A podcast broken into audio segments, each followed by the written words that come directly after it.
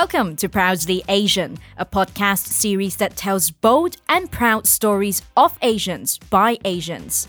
I'm Isabel Wong, a financial journalist who wants to uncover the many Asian stories around us that are waiting to be told. There's never just one way to look at Asians. This podcast will take you through a deep dive into the life stories, struggles, and triumphs of young Asians around the world.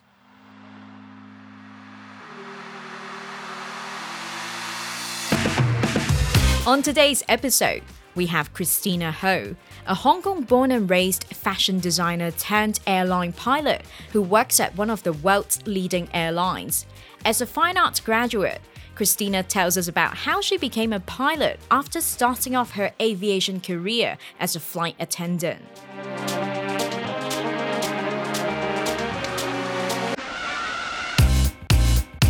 Welcome to Proudly Asian, Christina. It's lovely to have a female pilot like you to be chatting with us today. Thank you for having me today, and I'm so looking forward to our chat.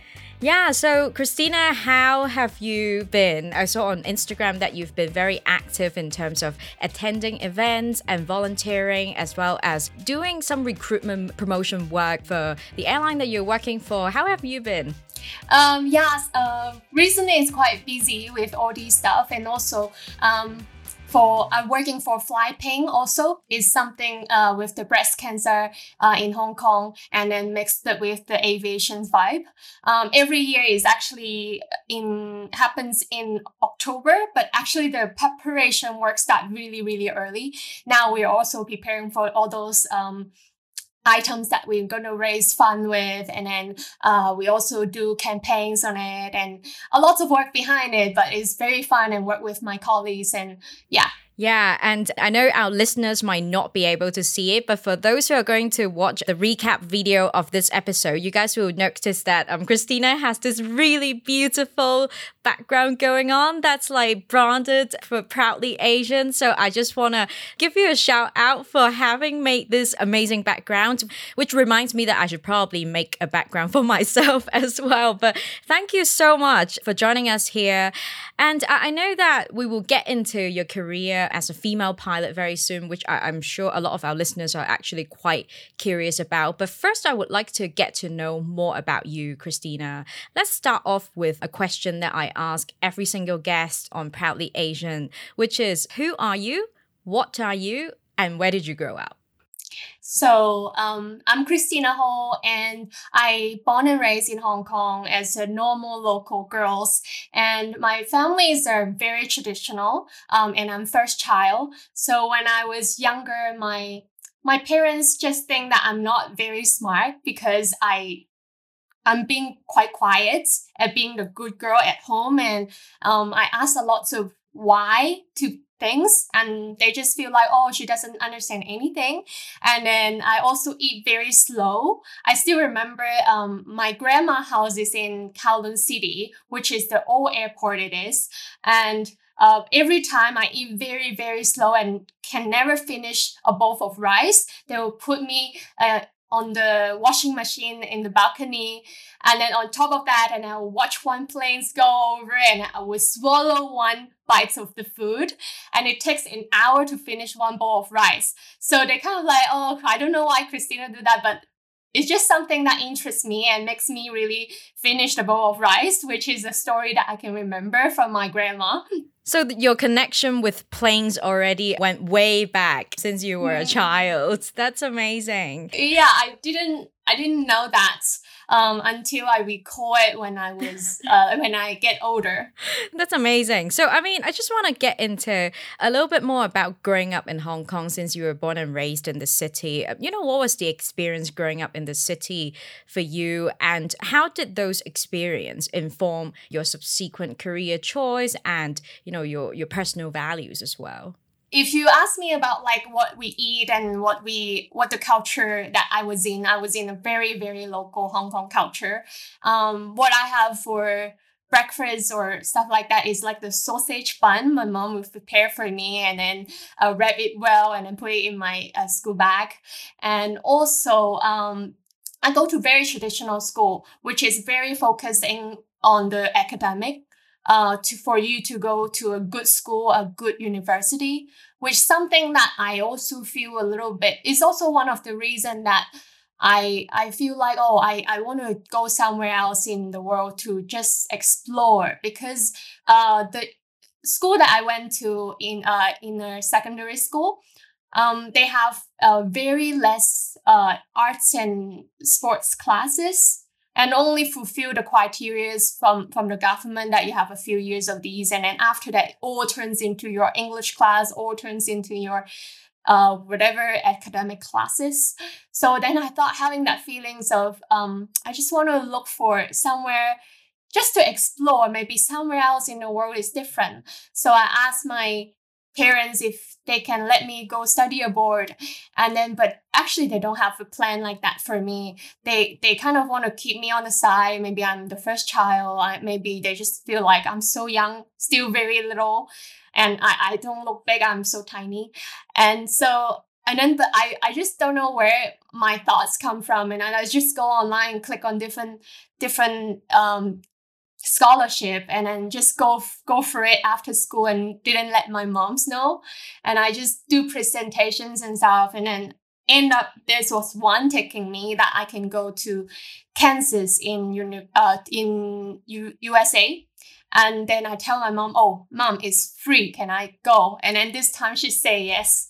So that's kind of like bring me to a journey in another world of the uh in another world yeah. That's crazy. I mean you're so inspiring because you decided that you wanted to go abroad and then you just worked really hard and made your dream happen basically for yourself. And i could see that you've always been doing the same thing. You know even now you're a pilot you're still also carrying on doing some illustration work. And so i can see that you're a very a very hardworking person and i really admire the energy of yours. But then i, I want to know you know eventually you you became a fine arts uh, major and then you also started working as a fashion designer. Could you tell us about, you know, the fashion industry? Is it as glamorous as it looks and is fashion designer your dream job as a child?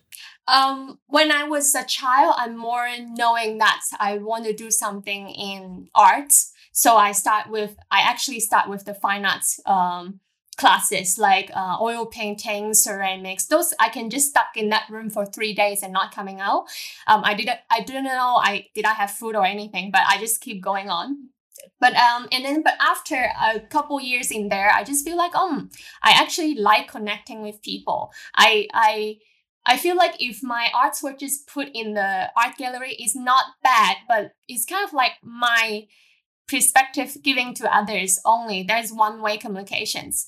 Then I thought maybe if I created a cup or created something that maybe like created a mug and then you pour your favorite coffee in it every morning and making your day i feel like that is more meaningful so i then i go into fashion industry because i want something that making people confidence and make their life better so that is kind of a switch why why um, I kind of go into design and not not continue being being the artist that painting and stuff like that. And for the fashion industry, um, I actually work in a company that uh, is a B2B company. It's not like a retail company. And also they have a certain seasons. It's kind of like um, when it is the season that you have to work for, it will be very, very busy. And because it's not a very huge company i have i can get to like explore different roles like um i can i will do my design job uh, with the design team and then also work with the um with the merchandiser or the technical designer to make the things work. But at the same time, I still have to uh, meet with the clients to know that, oh, what do they want in their store for their customers? Then I will go meet them. And our customers is um, they're from Russia, they're from Korea, from more an international um, area that I work for that company. Just a quick follow up question. I mean, since you used to do fashion design, mm. do, do you also design clothes for yourself? Yeah, actually, I make clothes for myself, and um, my mom have a couple pieces that I made um, that she will carries around, and I, I make my own tag when I was younger, and then I tag on it, and then people ask her about oh, who, uh, what brand is that? And then she said, oh, my, my daughter make it. And then she would just feel so happy. And myself, I'm, I'm more like um, reconstruction pieces because I feel like some of the pieces may be our fashions, but at the same time, it is I want to do the recycle to um to help the planet. So that is more uh, what I would do, like maybe turning a sweater into a pants. And also is part of me that I'm I like having a lot of me time, um, getting into my little own bubble and create things. Uh, so that is one part that I do when I, when I just want to relax and and create something and I can actually wear it. Wow. I mean, you're so multi talented and you just have so many creative outlets because you do illustrations. You also make clothes. And of course, your career is also very fun because after your, your job as a fashion designer, you switched over to the aviation industry, first as a flight attendant. Mm-hmm. I'm just wondering why you were initially interested in working as a flight attendant. After a couple years as a designer, I just feel like, oh, I, I need some more inspiration and I was uh, also quite young at that time and it was my first job. And i was like oh i i, I want to see the world and i missed the time that i was traveling so much when i was in in university. During summertime i fly around places to do part-time job or even um, bringing tours just to get myself like explore to the world. And i just feel like i need that time. Instead of stucking in a nine to five office then i just having a little mind change and thinking oh i should go for this and um, I never thought I could like I would ever be a pilot. And I just see that poster and thinking, oh, maybe I can try for this. So you can al- already see that kind of poster actually impacting people. When I look back, is if you never see that role model on there, it's very hard to imagine yourself to be one. And I know for those who grew up in Hong Kong, I think they actually talked about this this drama, a very famous drama that's about pilots. Did you watch that drama? Did that drama have any influence on your choice in terms of becoming a pilot eventually? Um, have to disappoint you that I didn't. I didn't watch that and didn't really have that impact to me saying that, oh, I want to be one. And um, actually, the first time that I ever uh, touched an aircraft when it was when I, back into when I was in high school time that I helped our captains to paint the uh, plane in his like own airfield. Um, but and then and then uh, uh, he he he reward me with twenty dollars, but I refused, and I asked him, "Can you bring me up and fly?" And then he said yes, and that was the first time that I ever go on a plane. But is that impacting me being a pilot? Um, actually no, because at that time I was still very young. I just think, oh, life is so fun. It's just so much that I can explore and knowing what I'm good at and I'm not good at, and um, it always gives me that feelings of oh it's going to be a good hobby but not a real career. Not until later i actually see that cockpit. Mm, yeah can you tell us more about that moment when you entered the cockpit? What happened and how did you decide that okay being a pilot is really something that you wanted to do? Um actually after being a flight attendant um you will have multi times to get into the cockpit but it wasn't um, it wasn't giving you the full pictures because you enter maybe a couple minutes or later and then you come back out. And but the one time that really making me think about this is when I was going to on a leisure travel holidays, but my seat um, as a staff, I, I I sit in the cockpit, and then when the first time that I enter, it was a very beautiful dawn time that's reflecting with the lights, the instrument lights that around me. And also the window is so huge. You actually sit down and watch that 270 degree view is just amazing. And then after that, I wasn't falling asleep because they were so busy up there and they talk to each other. They um, there, there's so many people coming in and ask them about oh this and that and then check the view. And then they're also talking on the radio with the air traffic controllers. And i just feel like oh this is such a challenging job and and i just i just want to do it. If they can do it i just want to do it. And also thinking oh these buttons what do they do? They seems to talking to me that's um knowing who they are like what do they do each button do and i just feel like I just want to do this job. And after so many years that I tried so many things, at that moment, I can really tell this is for me. This is something that for me. Mm-hmm. And I'm curious, you know, on a long haul flight, right? There are multiple pilots working in the cockpit um, during a long haul flight. Do they normally just, you know, after switching on the autopilot, do they normally just sit in silence or, or is there a lot of things going on? Do they still like talk constantly in the cockpit to each other? I really wish uh, my job is that easy when people tell me that because like people tell me, oh, you just press that auto button, like autopilot button, yeah. and then you can go to bed or go to like I really wish my job is like that. And actually, um, we we have to switch, and some people go rest is because it's such a long flight, and we have like limitations that we cannot exceed to make sure the safety at the back. Um, and what we would do normally when that on after the takeoff and after certain heights, we would start to autopilot this because we want the capacity um, to actually follow up what is going on the next two to three hours, especially when we depart. Um, we know the weather, right? We know the weather when we depart, but we don't know after two or three hours is it's going to turn it all over again and not as expected. So we will uh, we would send all those message over and check if the if the weather upcoming is the same as what we get in our iPad, and also um, checking up all those airport is it still available? And is there anything happen? Like maybe an aircraft just crashed there or maybe an aircraft just maybe not aircraft maybe just the runway stuck with some oil. They have to they have to ban uh, to go on that runway, which means I have less options when I have to when I have to de- deal with something emergency. If someone just come in and say, "Oh, we have to land because someone is sick," or uh, suddenly um, we lost our engines that we cannot stay up high, what, where I can go on the left or the, the right. And sometimes when we go over like Himalayas area in China, when we have to go to Europe, um, those hills you just don't like you just have to make sure that you know your way to go down because once we lost the engine we do have a little bit time. Like she won't she won't just dive but she was slowly going down because she just can't stay up that high. And those are the stuff that we will do every every like um every moments. And you said oh i did this for the next two three hours that I don't have anything to do. And then after an hour, something changed, and then you have to do another two or three hour stuff. So it's kind of like ongoing thing. Um, but we help out each other.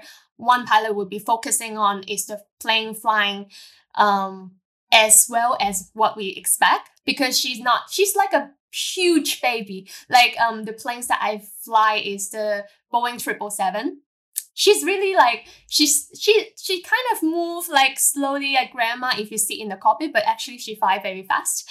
Um, and then she won't tell you. She's like a huge baby that she won't tell you that she's doing something wrong. Like baby eating candy, they won't tell you that she's doing something wrong, right? But then you have to spot that she's not doing what you want her to do. So kind of like one person will be focusing on that and the other person will be focusing on the on the on the stuff that i just mentioned and also lockdown uh, how much fuel we used in the past 30 minutes. Is that normal? Does it sound normal to you? You just have a lot of common sense in this work because you can it can tell you oh you used a certain amount of fuel but it won't tell you it is wrong Wow, that's a lot going on, like from what you just described.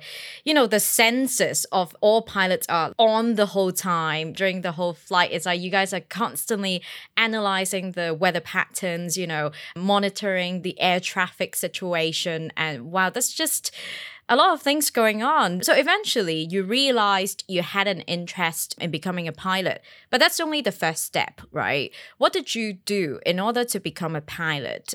Did you start practicing through playing any video games? You know, how did you prepare yourself for the cadet pilot program selection?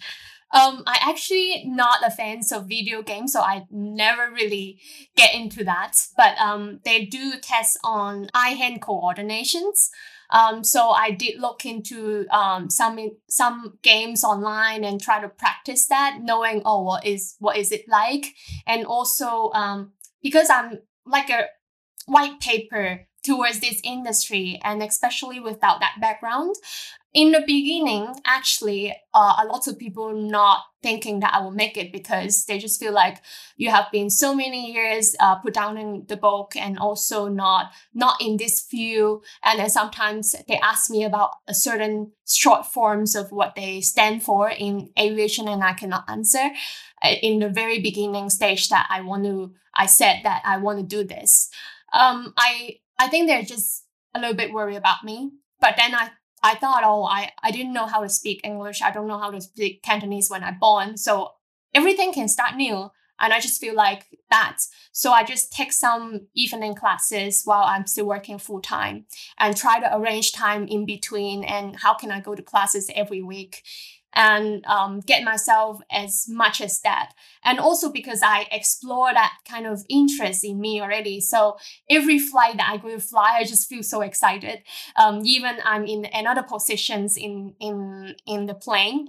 I start to think, oh, um, this time we park in the gates at the Echo, uh, we call E as an Echo, Echo 2, and then um, how can I get to a certain runway? Um, so I remember that I checked this morning, they're using this runway, so my path should be coming from here to here, and it, should take me like five to 10 minutes. So I have five to 10 minutes to prepare the passenger. Like it's kind of getting my this loop into my my brain and I just get so excited every time and I would estimate looking at the weather and thinking oh I looks it looks like there is a cloud there. Um in two to three hours time I don't know how high we'll fly but I just guessing two hours later we, we may get bumps. Where I get bumps? And I just time on it and then I just feel so excited. So I think all these just get me get me so happy. And then I remember that captain that um, who let me fly the little plane once uh, back in Kansas. So I kind of ring him up and also send him an email and say, oh, um, I have a I, I set up an annual leave coming up. Um, can I use I use all my leave? Can I just come back and and see what you do in your little um, airfield because you're teaching people doing little aircraft. And then he said yes. So I fly back to where I grew up, like uh, in high school, and then being a little assistant there, um, being a volunteer there, I, I refuel the aircraft for him. I wash the aircraft for him. And then he teach me about how the rivers go, like why some of them are flat, why some of them are like mushroom shape. And all these just making me think, oh, I, I actually not just having that three minute spark in it. I actually, I actually not liking it. I actually liking the process and liking what I'm learning. Then I know that I'm not picking the wrong choice. So I hit the buttons and apply for the cadet program. Wow, you went through such a process to really confirm that that's your interest, that's what you want to do. I mean, of course, it wasn't an easy process to go through the selection and even going through the program, right? So I'm just wondering for those who are thinking about applying for the same program that you went for, the cadet pilot program, what, what advice do you have for them in terms of preparing for the program? I would say um, do not wait until you're perfect uh, a lot of people think that oh I just when is the dead like now because it's the uh, the recruitment resume and a lot of people just inbox me and say oh when is the deadline? Um I know it's very important to prepare yourself and knowing why you're going for it but at the same time you also don't wait too long because life is life is so short and also you don't know what happened next moment. You don't know covid is coming. You don't know like what you have to concern about the next moment. And so I still remember in the beginning when I first having that thought uh, of oh I want to go for this. I have not I know nothing about this industry. Um, I have a friend that who also want to go for it. Um, and uh, I just asked him, "Oh, you know anything about this? Can we go look for someone that giving us a few advices that what we can do about it?" And then he was the one that who helped me through that little struggling process but then after I um, finish my training return, and then I know that he still didn't apply for it. So I just feel like life is so short. Don't like just go for it. There's no, it's free. Like you don't pay for it, the applications, and also no matter you hit it or not, you you have already gained experience and you know yourself better. And having that thing to try is already win like half of it. Yes, I do agree with that because a lot of people they sort of are waiting for that moment where they think they're prepared, they're ready, they're perfect, but then mm. a lot of times it's like whether or not the answer is yes or no, you can never have tried too many times or you can never like failed enough you can never had too many interviews right? So i think even just taking the first step to apply for it and even if you fail at least you gain that experience. And next time when you apply for it you're better prepared. So i really like the advice you just said there. And then eventually of course you got selected in the cadet pilot program and you got sent to australia for 55 weeks of intense training so, I mean, how was the training? Was it really challenging? It's challenging. Some people um, did uh, mention the feeling is like taking three degree at the same time. It's because um, it's this, it's actually kind of like a course that you can take in Australia for three years time, but they kind of squeeze it in a very tight timing. Is because um, of uh, because they also want to know that is this person can work under pressure. They're also looking for a person who can be a captain in the future not just uh, a, a pilot that can fly the plane. Because they can train any like almost anyone to fly a plane but they may not able to train everyone to make decision under pressure. So i think that is kind of why they they they put a program like that. Um, and the hardest part for me uh, actually they have like uh, the flying part the fun parts and also the ground school part um, to deal with. And the ground school part come first and i that part is actually quite hard for me because my classmates are either um, engineer backgrounds or they already have some certain kind of pilot license that when they apply. And also we have our ex-captain uh, on the government flying service. Um, he has already 10 years experience on, in this field and they, they can just run off to have drinks during weekend. But sometimes I so want to say yes, but I just can't because I, I know that I sleep a lot. I I, I have to at least sleep eight hours a day to make myself functionable. And so I just feel also pity that's in um during especially during the ground school, I just never get the time to hang out because um I just know myself so much that if I don't work hard, it's not going to happen. And um that is the hardest part. That's um for me, I think.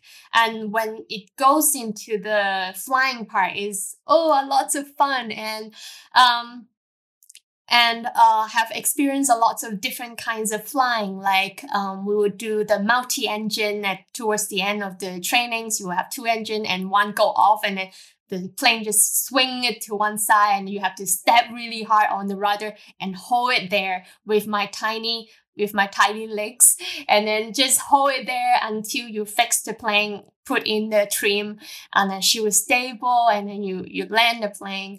And also do aerobatic flights. Some of the aerobatic flights to recover from spin um, from any abnormalities. And we will do uh, navigating trainings on your own which means you take the plane fly it on your own without anyone else and training up your um, confidence.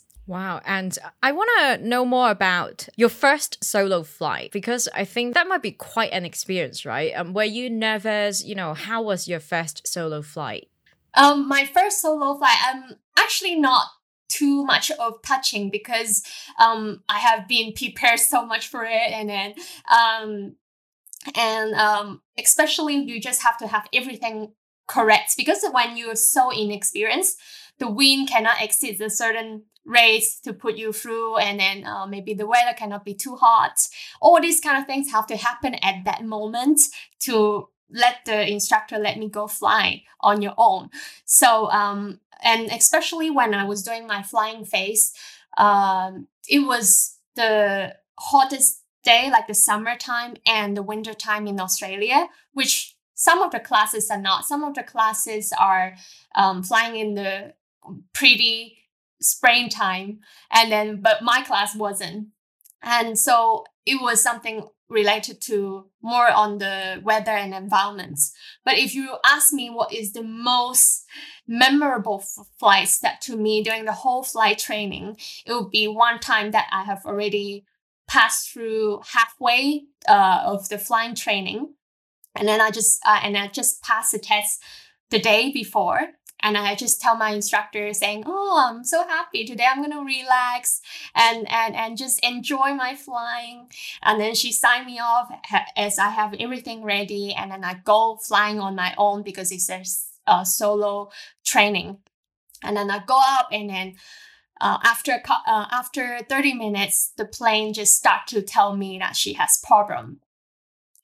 It has like it just ding ding ding ding like that, and then just tell me oh certain things is failure, certain things is failure, and I was like oh it's supposed to be my relaxing flight, but it's not going to be relaxed, and then I just have to um, make the decisions and then uh, where should I go? Do I go um, my destinations or should I turn back? At that moment, because the plane is still running, like she's not going to stop by on the side of the road like a car. So she's still flying, and then I just have to make the decision right away. And then I just make sure that I'm I'm calm and then make sure that she's calm doing her thing. And then um, I turned back. I decided to turn back with uh, because the airfield has a lot more uh, advanced equipment that I can use if I go back. If I continue on my journey, is not going to favor me too much.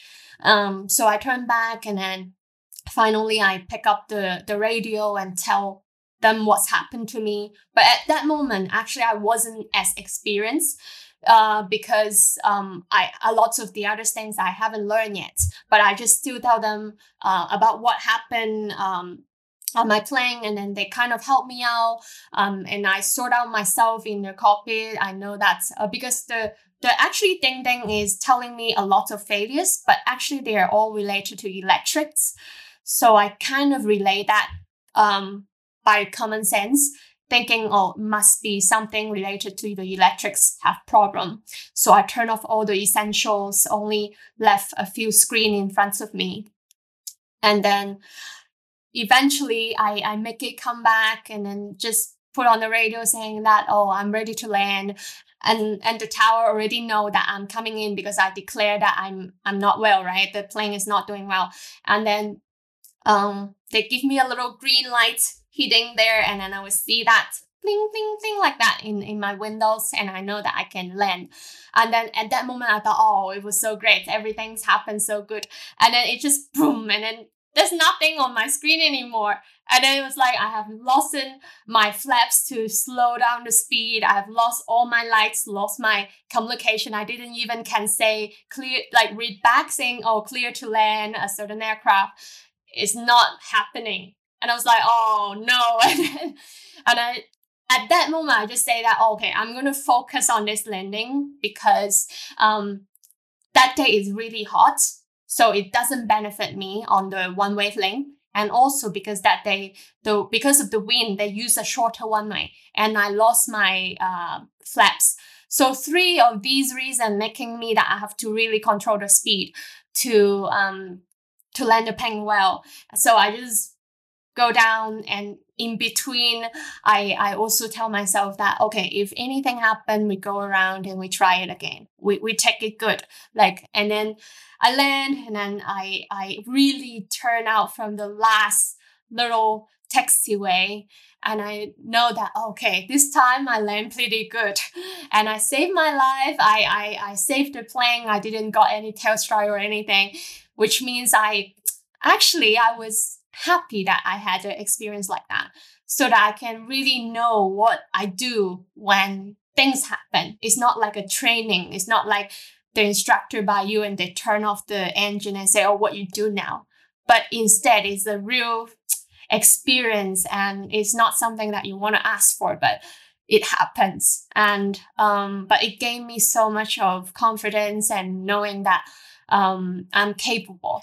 Wow. You went through a lot in just one flight. And then initially you were just going to, you know, celebrate passing the test by going for kind of like a relaxing solo flight. And then everything just stopped working for you. That was so nerve wracking to listen. Just by you describing the experience, it got me like, oh, wow, this is so stressful.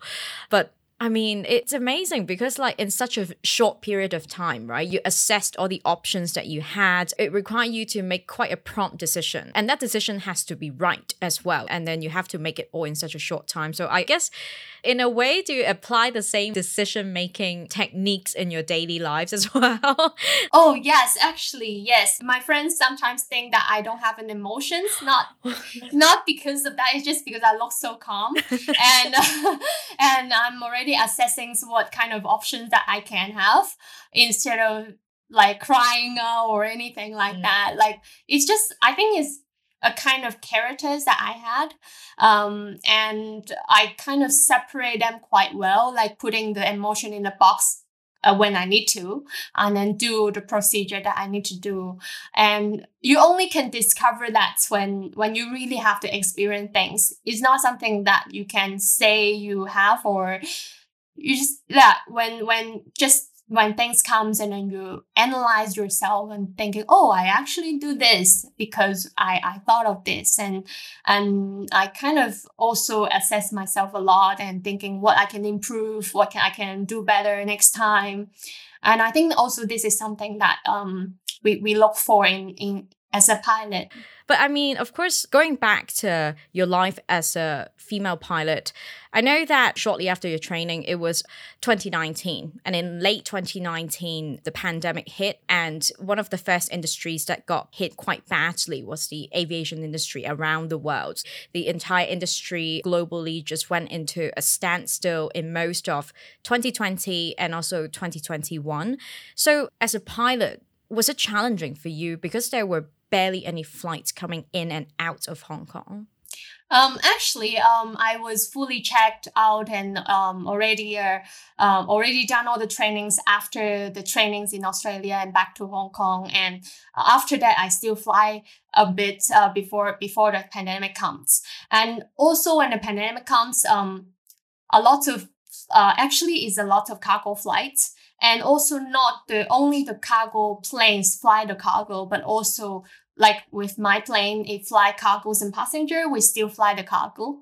So it actually is happening. It's just people may not notice like where are the fruits come from, where the vaccine come from. It's all come from that.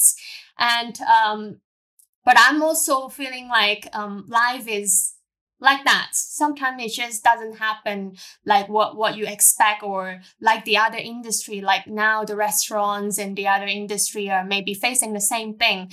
And but I was so grateful. Like I, I don't have much of the burden from uh, families that I don't have kids. I don't have uh, something that I committed to so much. Um, that I can really have this time to do something also I, what I like. Like I joined the Women's Foundations if I was um, if I was flying so much, I won't be able to commit to their mentoring program, and also um, getting to to to share um, more about uh, aviations to other industry, and also um, able to do more volunteer works like um, the peer support officer in my company during the pandemic time. I can really help them out with what I learned in those classes that they give me about how to listen to people, but not giving too much of advice so that they can release their stress. These kind of stuff is I never we will never learn as a pilot because pe- people will teach you to make decision, to tell people solutions in my job.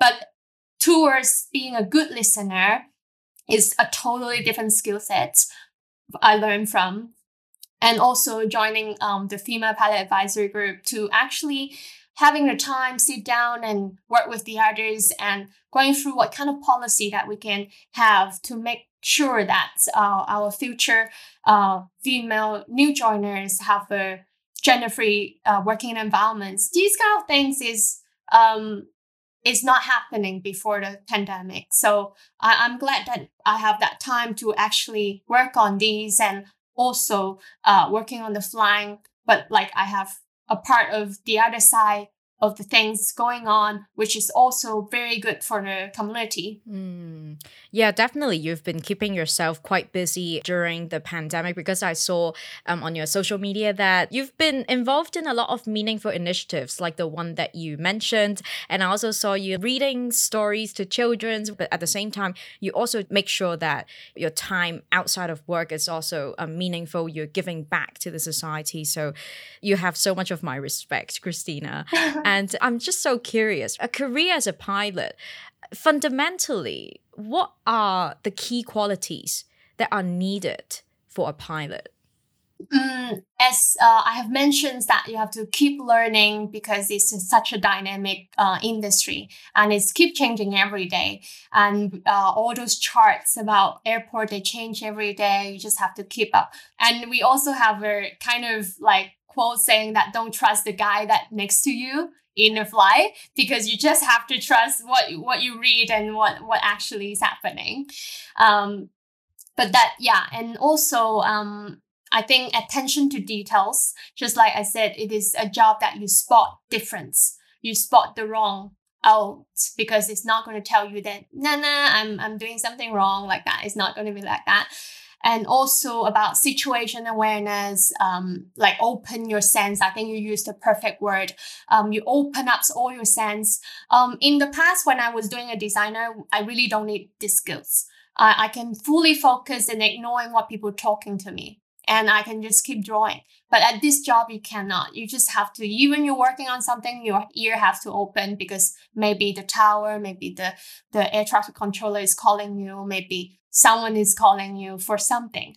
Or even if no one's calling you for long, it's also something you want to notice because, which means maybe you're in the uh, North Pole that you enter area that the reception is not good. Like something like that, you have to keep questioning yourself in your job and having that self confidence um if you know something you know something and don't don't be afraid of your probably junior or some people may be a lot senior to you and they have lots of experience not saying that you have to be impolite but at the same time you also have to confident about yourself that you read those stuff you you share with them um um especially that everyone can miss anything um just raise that out and it's better to it's better that they tell you, oh, it's it's all right. Um, I, I I noticed that too.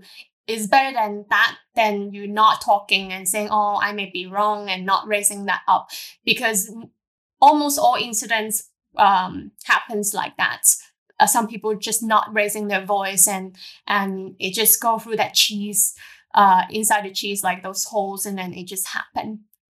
And humble yourself and and and learn from the senior because as I said, they have so many experience, especially some are from Air Force, some are from Red Arrows, which I happen to met one. And yeah, and try to communicate uh, well, like especially um, we use English as the pirate language, but also they will hear so much of the accents from different country. Just be open-minded and just ask them if if this is their culture and stuff because it will not tell you from the book. Just a quick question on that. You know, as a pilot, if you're flying in an airspace where, you know, of course, the accent that's spoken there might not be something that you're too familiar with, and you're really not sure what the person in the control tower is saying, are there any tips in terms of how to understand what they're saying? We have a we have a phrase called uh, preparations prevent poor performance. We call it 4P in aviations, which actually some a lots of the normal stuff like what I mean normal stuff is um in a normal flight. That's something you can expect. Um, you would expect them they they kind of before they descend they will tell you a certain thing. They will tell you one, two, three, this kind of thing. Maybe the speed, maybe maybe ask you to slow down, maybe ask you to go a certain path. So being ahead of what will go on helps you a lot of what to expect. Sure, it's not every time it's going to be the same, but it helps a lot, especially if there is an aircraft in front of you taking the same routes to Europe. If you already know them on ground, you follow them, you're probably getting the same path as them and the same instructions as them. So you just copy their copy their what they're saying from last time on the paper. And then when they talk to you, you know that oh I know it already because it's all these and then it's kind of like not but sure, we still question is it the same, but you kind of make it a lot easier when uh, when you're ahead of the game. And now on living the life of a pilot, I've heard that people would always say sleep is a very crucial part for all pilots. It's essentially part of their job. Is it true? Do you live a very disciplined life yourself, Christina? Actually, uh, I, I'm I, I don't want to judge on this part, but I, I do I do sleep a lot. I don't really uh, drink much um, because I just want to control the sleep also because it helps a lot when I'm awake. Um, normally people um, after after they have different routines. For myself, if after really really long tiring flights, um, if I land at a daytime and I want to make myself the day still worth it, like not sleeping all the day and then I wake at night. I normally take like four hours sleep and then I get up and do stuff. But you just have to find yourself that little little clock in your body. Some people are three hours and a half, some people are four hours. You just have to look for that. Like when I go to work, that sleeping part, I treat it as a duty. I kind of tell myself, this sleep is going to be a duty because if I don't sleep well, it's going to affect the rest of the flight. Um, so I tell myself not thinking anything. Try to not think of anything. A lot of people struggle is because they have so much at the back of their head and thinking maybe families, thinking about the other stuff. Um, I just feel like you can't change much if you th- overthink things. But if you don't sleep now, you're going to have a very poor flight in the in the back because you'll be staying awake all night um, for 20 something hours that you didn't get any sleep. And I don't want that. So um, I kind of put it into a way like that to tell my body yeah, and then you also bear the responsibility of flying over a few hundred passengers during the normal days as well. So now I know you mentioned a little bit about you were advocating for gender dynamics within the aviation industry among pilots. And then I know that recently there's a statistics that's saying that globally there are only about 5% of pilots who are female, which is quite a shocking figure because globally 5% that's not a lot. So do you have any advice for women who are actually thinking of becoming a pilot? Um yes you're actually very correct.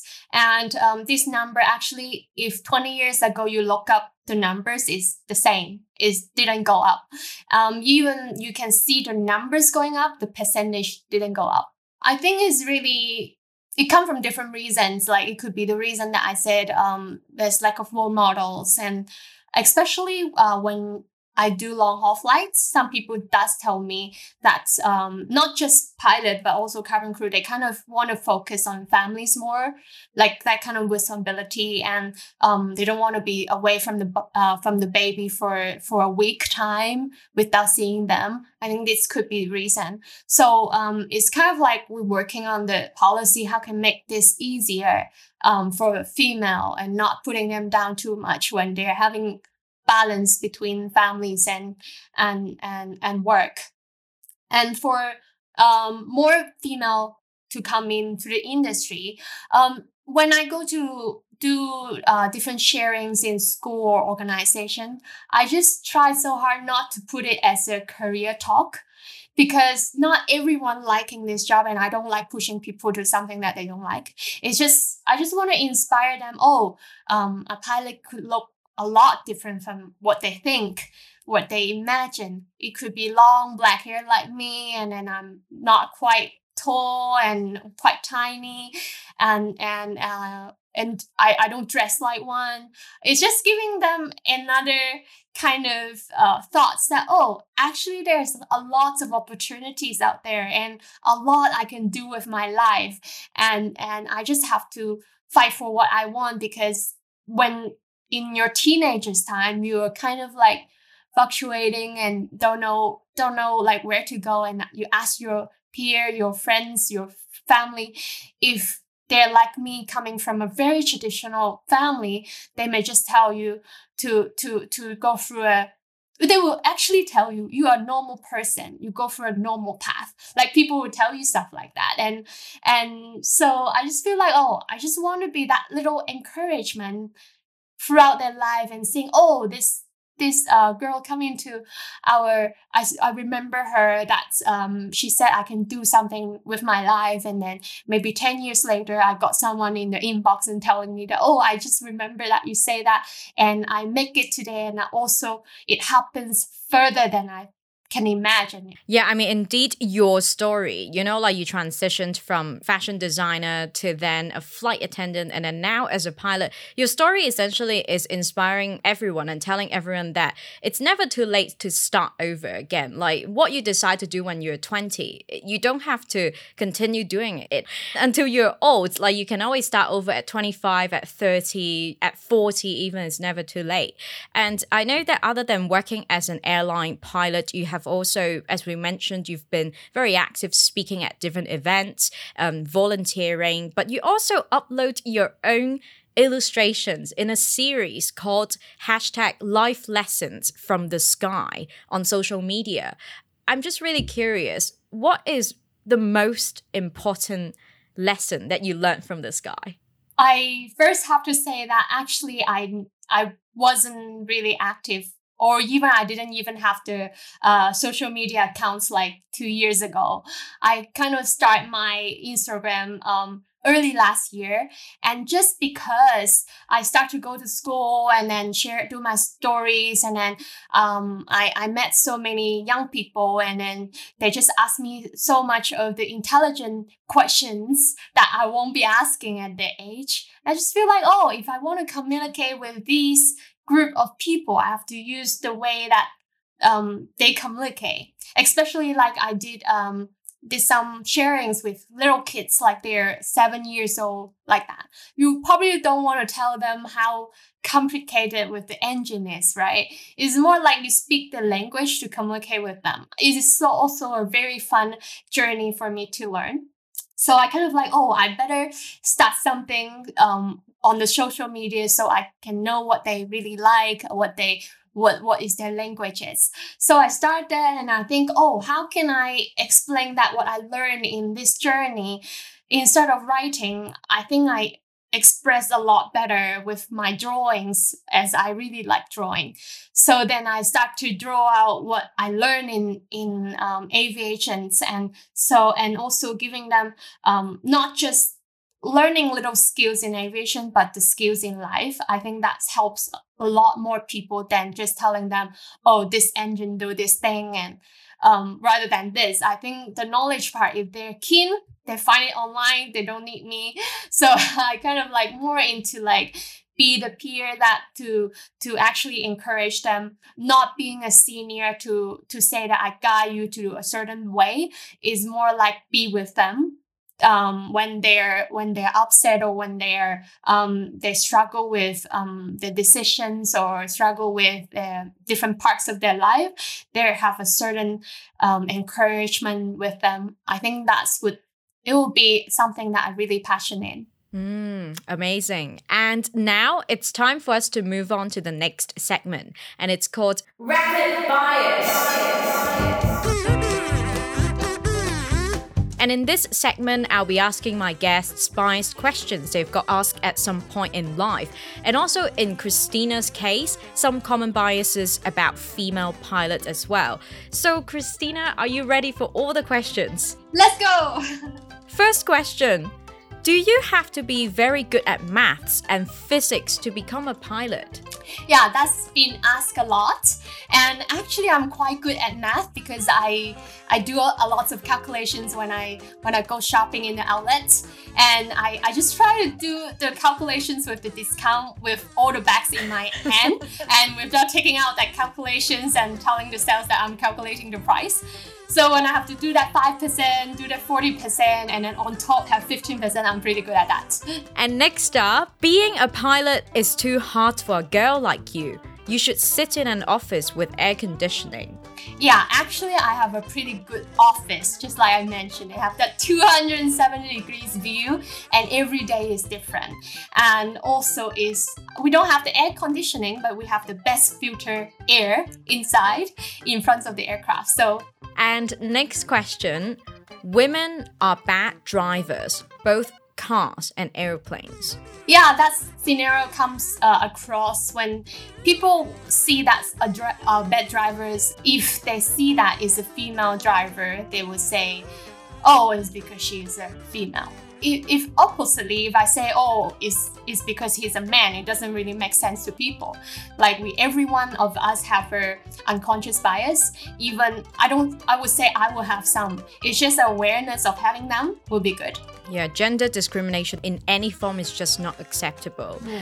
And Christina, next question is Is your leg strong enough to operate a flight? Are you tall enough to operate a plane? Yeah, I'm not quite tall, but um, I have very long arms that reach every single buttons on top that really fit the criteria of it. Um, for the strong legs part, actually, I did go to gym um, to to to helps because you you don't just want to step in there very hard, but to hold it there is the hardest part. So I kind of uh, during the trainings that um, when I was very very tired after school, uh, after the ground school, I go to gym to kind of relax my mind, but also training my muscle um, to to hold that rudder, especially the Boeing aircraft like their controls still have a lot of pressures. It's not like a easy little clicks on it. So um, I do work on it, but yeah, it it can happen. It's possible. So initially, in terms of the test, they would also test if your arm could like reach all the buttons as the very initial requirement. Is that correct? Um, in the past, they have their height uh, requirement, um, like um, and then after that, uh, they changed it to a reach test to can you really reach everything? Because actually, when they first build the aircraft, um, they do they do I think they do tests on humans, which can try to fit everyone in it because the seat can move. Um, but definitely, you you gain a little bit more room when you your legs are longer. If like I'm six foot or or, or something, it, it will make my room bigger. But even that is still is still is still working. Yeah. I see. And next question. I am a female and didn't study any STEM related subjects. Can I still become a pilot? So um, this is some questions that come into my Instagram, and and I just want to encourage them. If you see me can do it, then you probably can do it because um, everything can happen and everything you can learn from scratch and and it's never too late. And next up i'm in my late 30s can i still apply to become a pilot? I still remember one of my friends tell me that um, he find himself uh, having passions in another field, but he already works in his field for like eight years time and then he he's kind of struggling with his plots because he just feel like oh if i waste that my my salary is going to go down and i just have to start all over again but then i was like mm, if you're thinking of wasted eight years then if you continue in that field and you already know that that is not your passions then you're going to throw in another 38 years in it so that is something that I want him to rethink and and redecide. And finally, in rapid bias, I did not know that female pilots existed. Hi, here is one. and there's not enough. but um, thank you for playing this round of Rapid Bias, Christina. You're welcome. It's fun.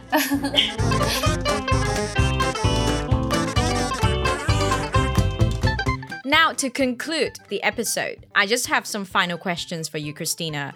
I know that recently on your Instagram, you actually shared a few illustrations that were explaining the code words that were used by pilots. I'm just wondering if there's one interesting code word or pilot saying that you could teach our audience. Um, one thing that uh, we say no questions are stupid questions. And uh, we also say, um, if you don't know, you say don't know because when it, we we we're being taught that to say yes a lot of the time but sometimes you also have to say no when you don't know something you say no and also when you're too busy with something, you say no. Like um, there will be some people that can help you when you have to ask for help. You ask for help. I think there's something not just in aviation, but um, but this industry just give you a that's something that I really like is their very direct communications.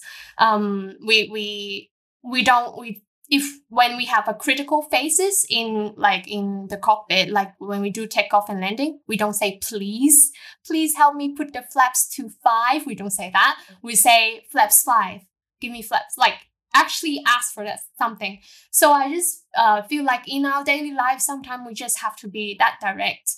Um, people doesn't really know what you want if you if you don't say it, and I just feel like this is a very good things in relationship and with friends, with your family. If you love them, you say, I love you. And um, tell my mom I love you instead of just thinking, oh, uh, she would know that. And then, yeah. yeah. And I think this is something that I learned from, from aviation and want to share with um, everyone precise, clear, and direct communication is definitely not appreciated enough um, in the workplace that's, you know, not in the aviation industry and also in personal lives. And, you know, for those who would like to check out your illustrations, to follow your work, where can they find you online? They can find me online on Instagram and Facebook. And uh, my name is Christina Ho, but um, it is a double T. So it's kind of spelled like C H R I S T T.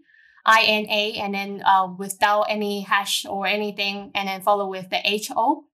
And they awesome. can check out the, the illustrations. It's not just for kids, for, for everyone to get that encouragement. Yes, I do encourage everyone to check out Christina's work because they're just so fantastic. And she also creates stickers for messenger apps as well. So that's amazing. And finally, Christina, my last question for you is what does it mean to be proudly Hong Konger? To me, I would say because I I I born here, I raised here, and uh, especially I I want to speak for the local girls that um if you have ever faced that someone um say no to you, like saying that you can't do something, please trust yourself. And i love this place i i i i I just want to do something for the community. So i will continue to that. Our story is not ending here. And um we'll con so after they they achieve their dreams or whatever they can encourage the others. It's kind of like um put it forward. Instead of just paying back to the person who who helped you out instead of that you pay forward to the to the new generation Thank you so much, Christina, for taking the time to chat with us and being the inspiration that you are every day. Thank you so much for having me again. I'm, I'm happy to be here. That's it for this episode of Proudly Asian. Don't forget to follow us on Instagram at proudly.asian for more content. We are on Spotify, Apple Podcasts, and YouTube. Leave us a five star review on wherever you get your podcasts. Thanks for tuning in and signing off for now. I'm Isabel Wong.